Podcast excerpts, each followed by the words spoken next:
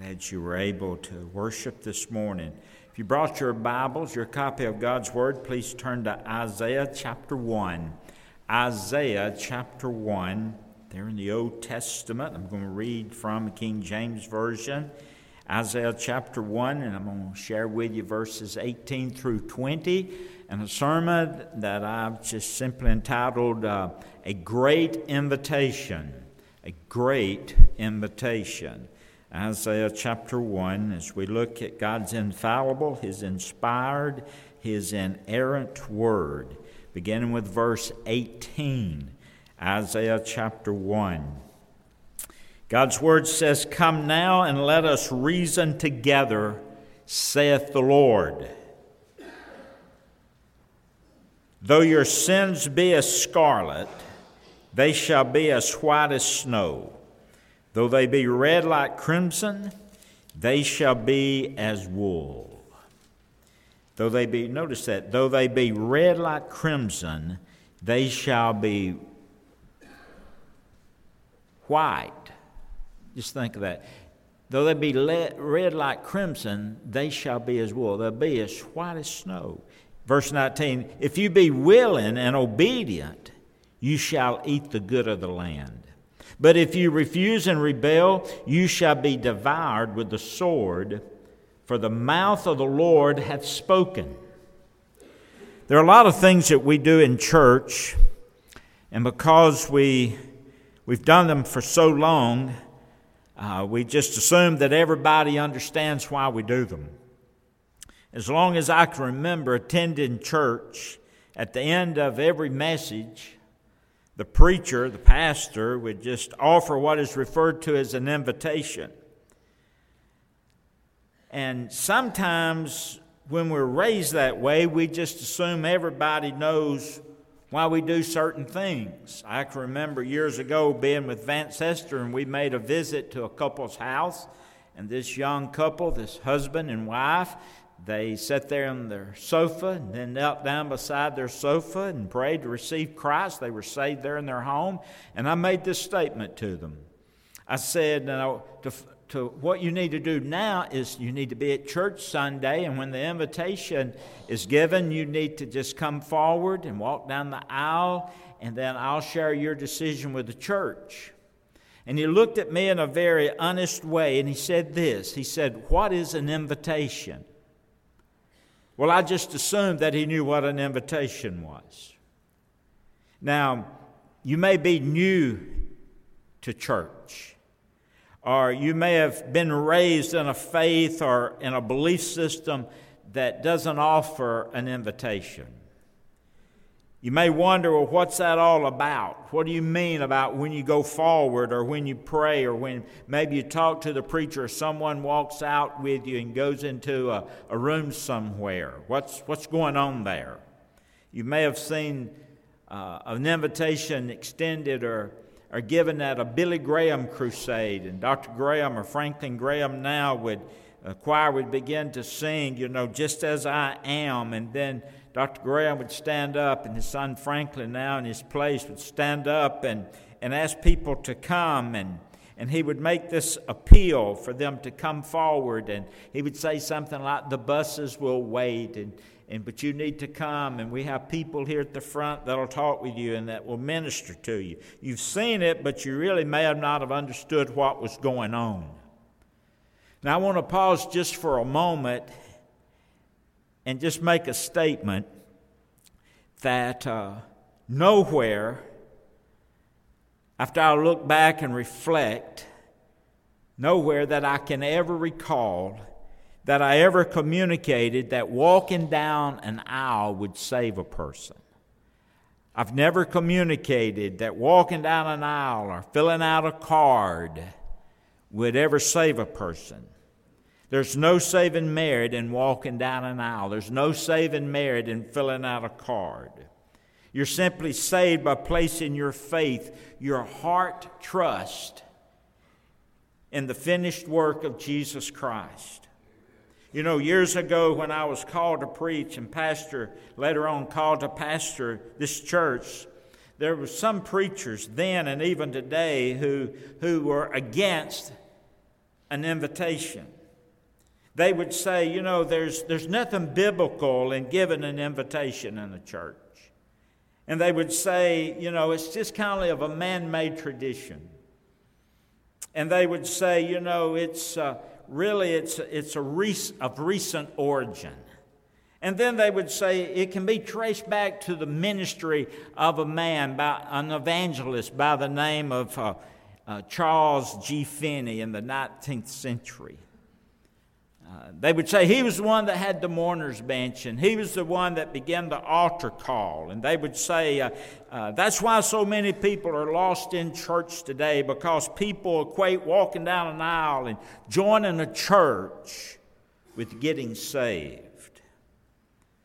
And we and, and they would say we have works with salvation by giving an invitation, and on and on and on and on. And I heard that as a young preacher. I've heard it just recently. And I can remember praying and sharing and, and, sharing with the Lord, Lord, I don't want to stop something that's biblical and I don't want to begin anything that's biblical. I want to be biblical about everything.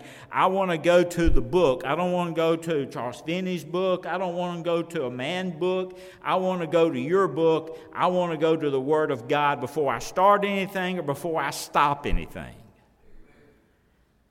Now, in regards to extending an invitation, you just need to read your Bible. Because when I read the Bible, I, I studied God's Word, and I've, I found you can trace a gospel invitation back further than Charles G. Finney. You can trace it back from Father from his book. You can really trace it all the way back to the Word of God. There are many invitations in God's Word. There are many invitations in the Holy Bible. Genesis chapter 7, verse 1 after the ark was completed, God issued an invitation to Noah and his family, and he told Noah, Come and your household into the ark. Invitation. The Bible says when Moses went up on the Mount Sinai to receive the Ten Commandments, and after he received the Ten Commandments, he went back down the mountain, and there God's people had built this golden calf, and, and they were worshiping this golden calf. And, and the Bible says that Moses stood in the city gate, and he issued this appeal. He offered an invitation to those. And he said this in Exodus 32, verse 26 Let him that is on the Lord's side come over here and stand with me. And the Levites went over and stood with, no, with Moses. And so the point is, there are many invitations in the Bible, but I feel that Isaiah 1 18 through 20 is perhaps one of the greatest invitations that's been extended uh, by Isaiah. Now, most of the time when a preacher gives the invitations at the end of the message, but here, Isaiah extends an invitation at the beginning of the message. And so I want us to see three simple truths in this passage Isaiah chapter 1, 18 through 20. The first is this there is a gracious offer from God Himself. Look, if you will, at verse 18. God said, Come now, let us reason together, saith the Lord. So God says, Come now, let us meaning you as a sinner, me as a holy God. He says, Come now and let us reason together, saith the Lord. And then he goes on to say, Though your sins are like scarlet, they shall be as snow, and though they be red like crimson, they shall be as wool. And so the important thing here is God initiates, He takes the initiative and then God appeals to the sinner. The point is, the one who is offended, God, he makes an appeal to the offender, the sinner. Come to me and let us reason together. That word reason is a legal term. It describes someone coming to, to the court of law and standing in front of a judge to, to settle the, the matter of a case. Now, listen, God says to the sinner whose life is stained by sin, though your sins be as scarlet, scarlet, though they be red like crimson, Those two phrases, though your sins be as scarlet, though they be red like crimson, that refers to a particular kind of permanent dye that was very well known of in this time. It, it, it was a scarlet red. It was, a, it was scarlet red. It was, near, it was near impossible to get this dye off your skin and off your garments. He says, but God says that sin has, has stained, the sin that st- has stained the human race, the sin that has stained every member of the human race. Every member is a sinner.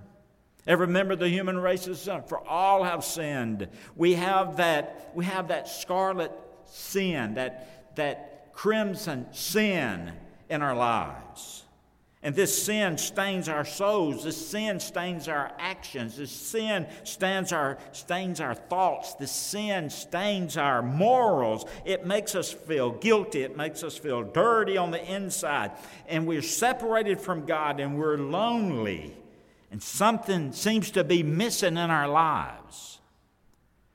And we have this thirst that can't be quenched, and we have this hunger that can't be satisfied and we live our lives without Christ and without God under this guilt and this load of sin in our lives, it's this inner misery that we have in our lives. You feel like you kind of need a bath on the inside to get rid of the filth and the, the pollution and all the guilt.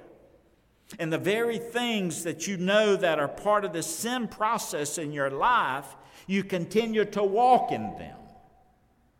It seems that you can't turn them loose. You feel helpless. You feel hopeless, like there's no escape and there's no way out. And you're just kind of stuck in that miserable condition. And God says this He says, Come to me. Come to me and let's reason together. You're not coming to me, God said. You're not coming to me for me to beat you up. You're not coming to me for me to browbeat, uh, browbeat you in regards to your condemnation. Bible says we're condemned already.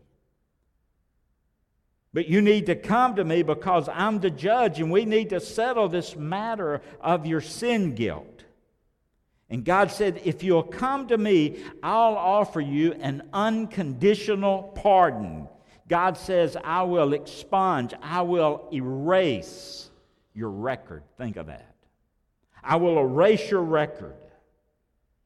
There won't be any record that you were a fallen sinner separated from me. None whatsoever.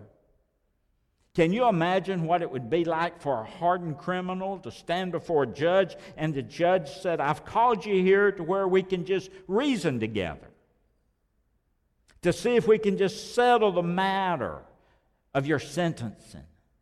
We just want to reason together. I'm here to offer you a, full, free, total pardon. In addition to that, I'm going to erase your crime from the record, and no one's ever going to pull it up again. No one's ever going to pull your guilt. No one's ever going to pull your sin. No one's ever going to pull that up again.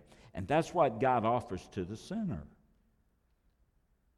God says, You're lost. And God says, You're going to hell. But if you'll just come to me, if you'll come to me, I'll wash your sins away and you'll be clean. And it'll be as if that you've never sinned. That's what we call justification, just as though we've never sinned. And you'll be forgiven and it'll never be drug up again. God says, if you'll just come to me, if, you, if you'll just accept the salvation offer in Jesus Christ, not only will I give you heaven, not only will I give you forgiveness, not only will I give you a pardon, not only will I give you abundant life on earth, but I'm going to wash the filth away. I'm going to make you clean. I'm going to make you clean. And when I look at you, I'm not going to see a sinner, but I'm going to get this, I'm going to see a saint when I look at you. Look at verse 18. He says this in verse 18 Come now and let us reason together, saith the Lord. Though your sins be as scarlet, they shall be white as snow. Though they be red like crimson, they shall be as wool. I'm going to give you a pardon that will make you pure in my holy sight. What an invitation. Think of that. What an invitation. You know, our house is brick home, but we have this vinyl siding trim, and, and then we have this little screened in porch next to it, and it's trimmed in vinyl siding. And from time to time, you have to go out there and use a strong chemical, perhaps, or, or Clorox, or, or, or pressure washer, or just just hard scrubbing to, to get all the dirt and all the grime and all the all the, the muck out of the crevices of that vinyl. And, and what I'm saying to you this morning is this. I mean, if you'll just put your faith and trust in Jesus Christ, His precious blood that we've sung about this morning, his precious blood inside you is going to wash all that guilt and all that filth and all of that nastiness away. His blood will wash it away and wash it away and wash it away and wash it away, and you'll never see it again. All that filth, all that guilt, all that sin. That is a great invitation. I read an illustration couple of weeks ago about how a man and his son was watching this parade in England. And they were watching the British soldiers come by with their red coats on. They were standing inside this church building. And the guy was, the man was looking out of the clear window pane. And the little boy, he was standing below him. This little boy was kind of standing on his tiptoes, trying to look around the edges. And uh, the son said to his dad, says, don't, don't those, aren't those beautiful white coats those soldiers are wearing? And the dad says, son, those, those are red coats. And the son said, no, dad, they're, they're just as pure, they're just as white as they can be. But when the dad looked closer, he noticed the little boy that couldn't reach the clear glass was looking through this red glass, the stained glass that had edged the outside of that window. And when you look at red, through red, you see white. When you look at red, through red, you see white. And here's the point when God looks at you through the blood of his son Jesus, when he looks at that red blood, he doesn't see red, but he sees white. His blood washes us white as snow. So, first of all, there's a gracious offer, and God just simply says, Come to me. Secondly, notice real quick, there's this volunteer response. Look, if you will, at verse 19. Verse 19 says this If you be willing, and obedient. If you be willing and obedient, you shall eat the good of that land. If you be willing. Now, every member of the human race has a free will. All of us have a free will. Now, I know that's fallen. I know that. I, I know that it's tainted by sin. But every member of the human race is free to accept an invitation by God or to reject an invitation by God. God didn't create, create us as machines. And when He reached down and, and we were converted, we were born again, He didn't create some mechanical being or some robot but God is saving sinners and He's producing loving worshipers and He's producing disciples that will follow Him. He's producing those who belong uniquely to Him and love Him, not as a love Him not as a mechanical robot, but not one that's been programmed to, to worship in a certain way, but one that will worship Him just out of gratitude for forgiving them and for saving them. We have this free will. So the point is to everyone, everyone has that free will to accept the invitation or to reject the invitation. Look what the word says there. He says, if you are willing and obedient, if you're willing and obedient. Now, understand that when God offers his invitation, it's an order, it's not a, it's not a uh, suggestion.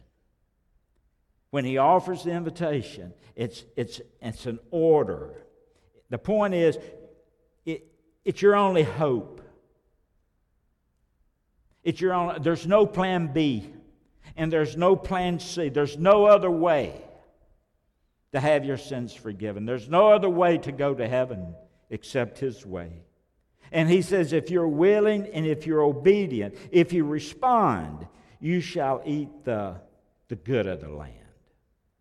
And so the point is, is He pictures what you'll experience if you'll accept this invitation.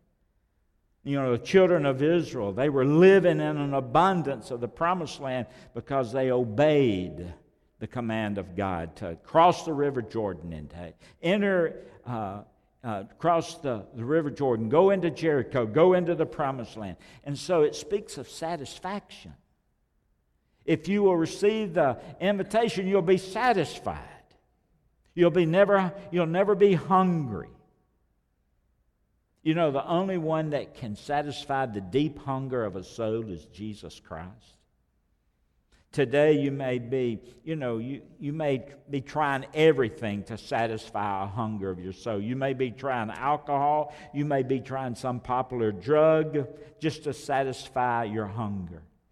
There was this woman met Jesus at a well in John chapter 4, and she had a hunger in her soul.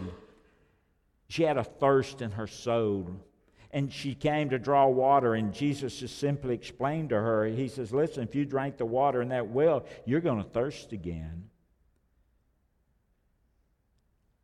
She, she had so many husbands, she couldn't even remember the persons. and she'd had so many husbands, she didn't even know who she was with at this time.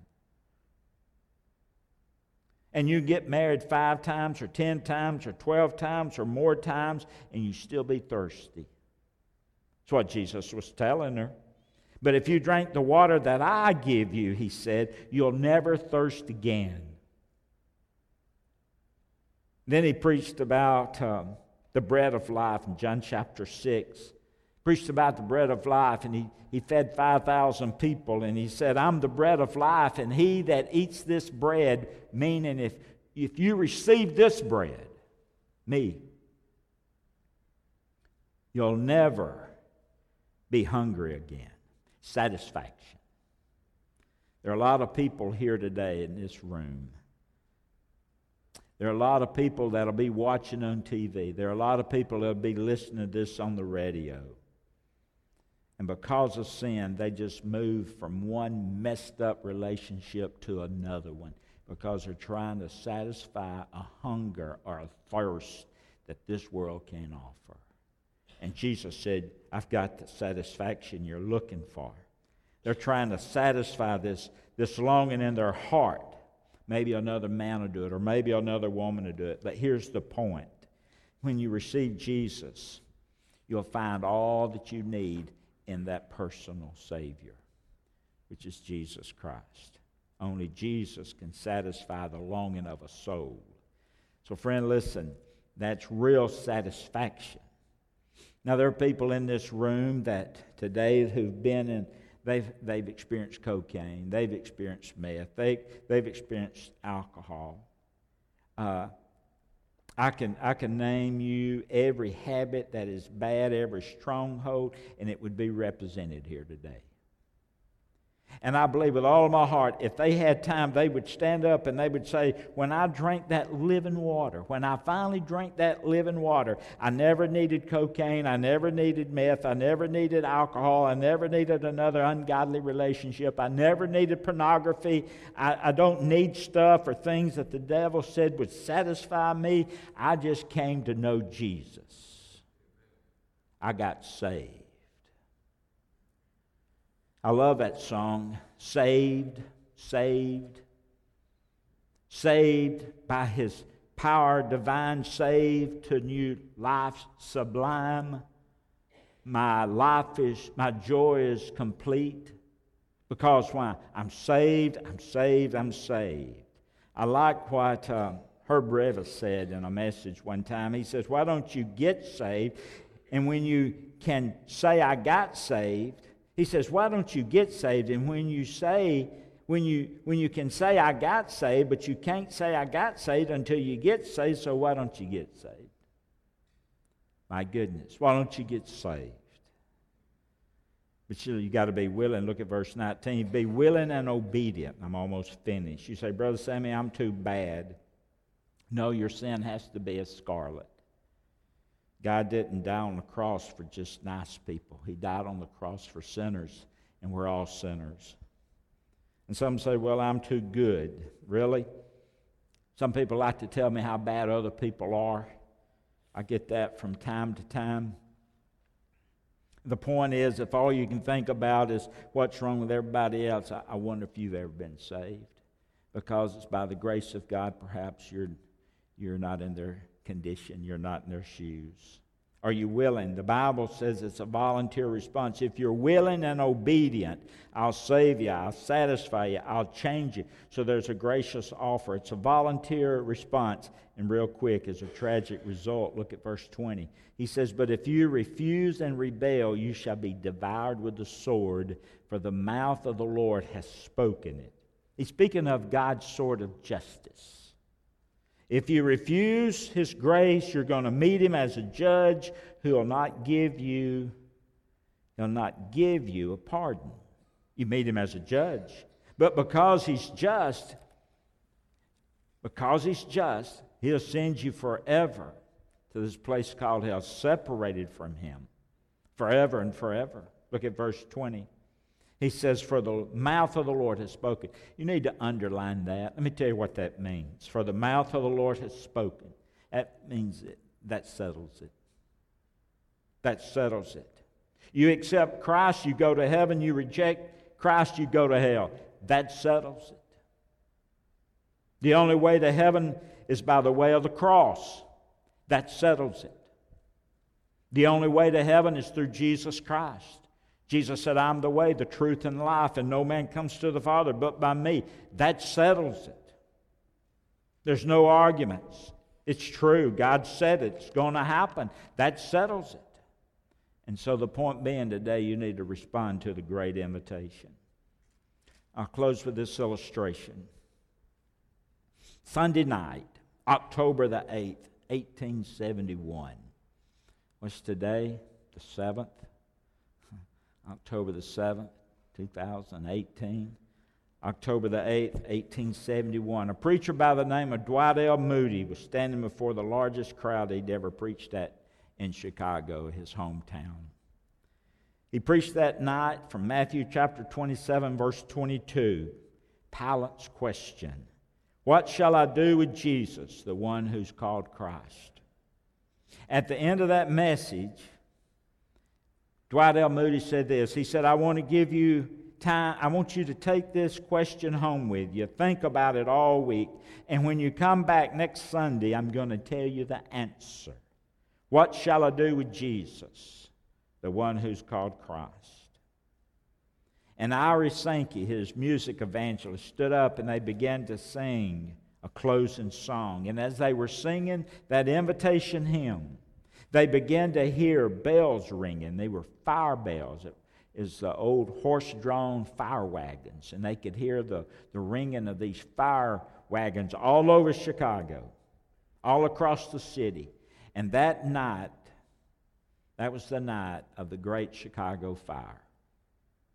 And the fire burned for three days Sunday night, all day Monday, Monday night, then Tuesday evening told that 300 people lost their lives in that Chicago fire, and over a thousand people were left homeless.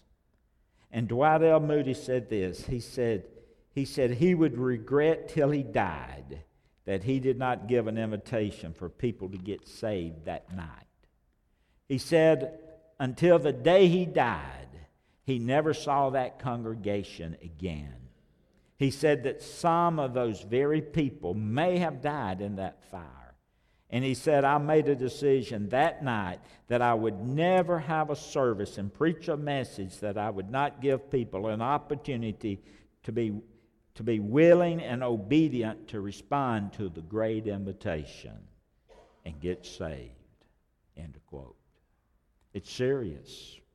There's a gracious offer there's a voluntary response, and there's a tragic consequence, result, if you reject it.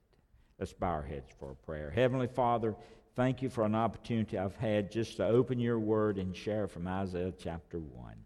I pray for every person here. And I pray as we have this invitation hymn, it's not my invitation, it's church's invitation, but this is your invitation. As you've spoken to people's heart, as your Holy Spirit has gone out.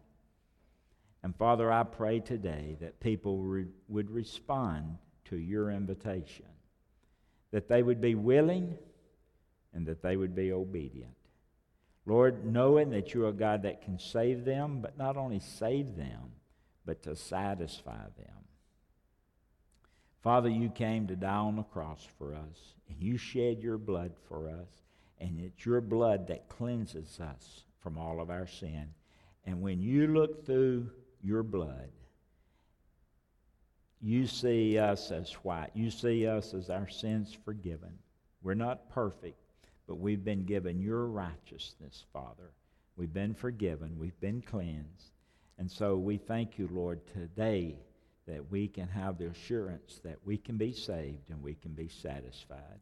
Thank you for what you're going to do in this time of invitation. And we make this prayer in Jesus' name. Amen.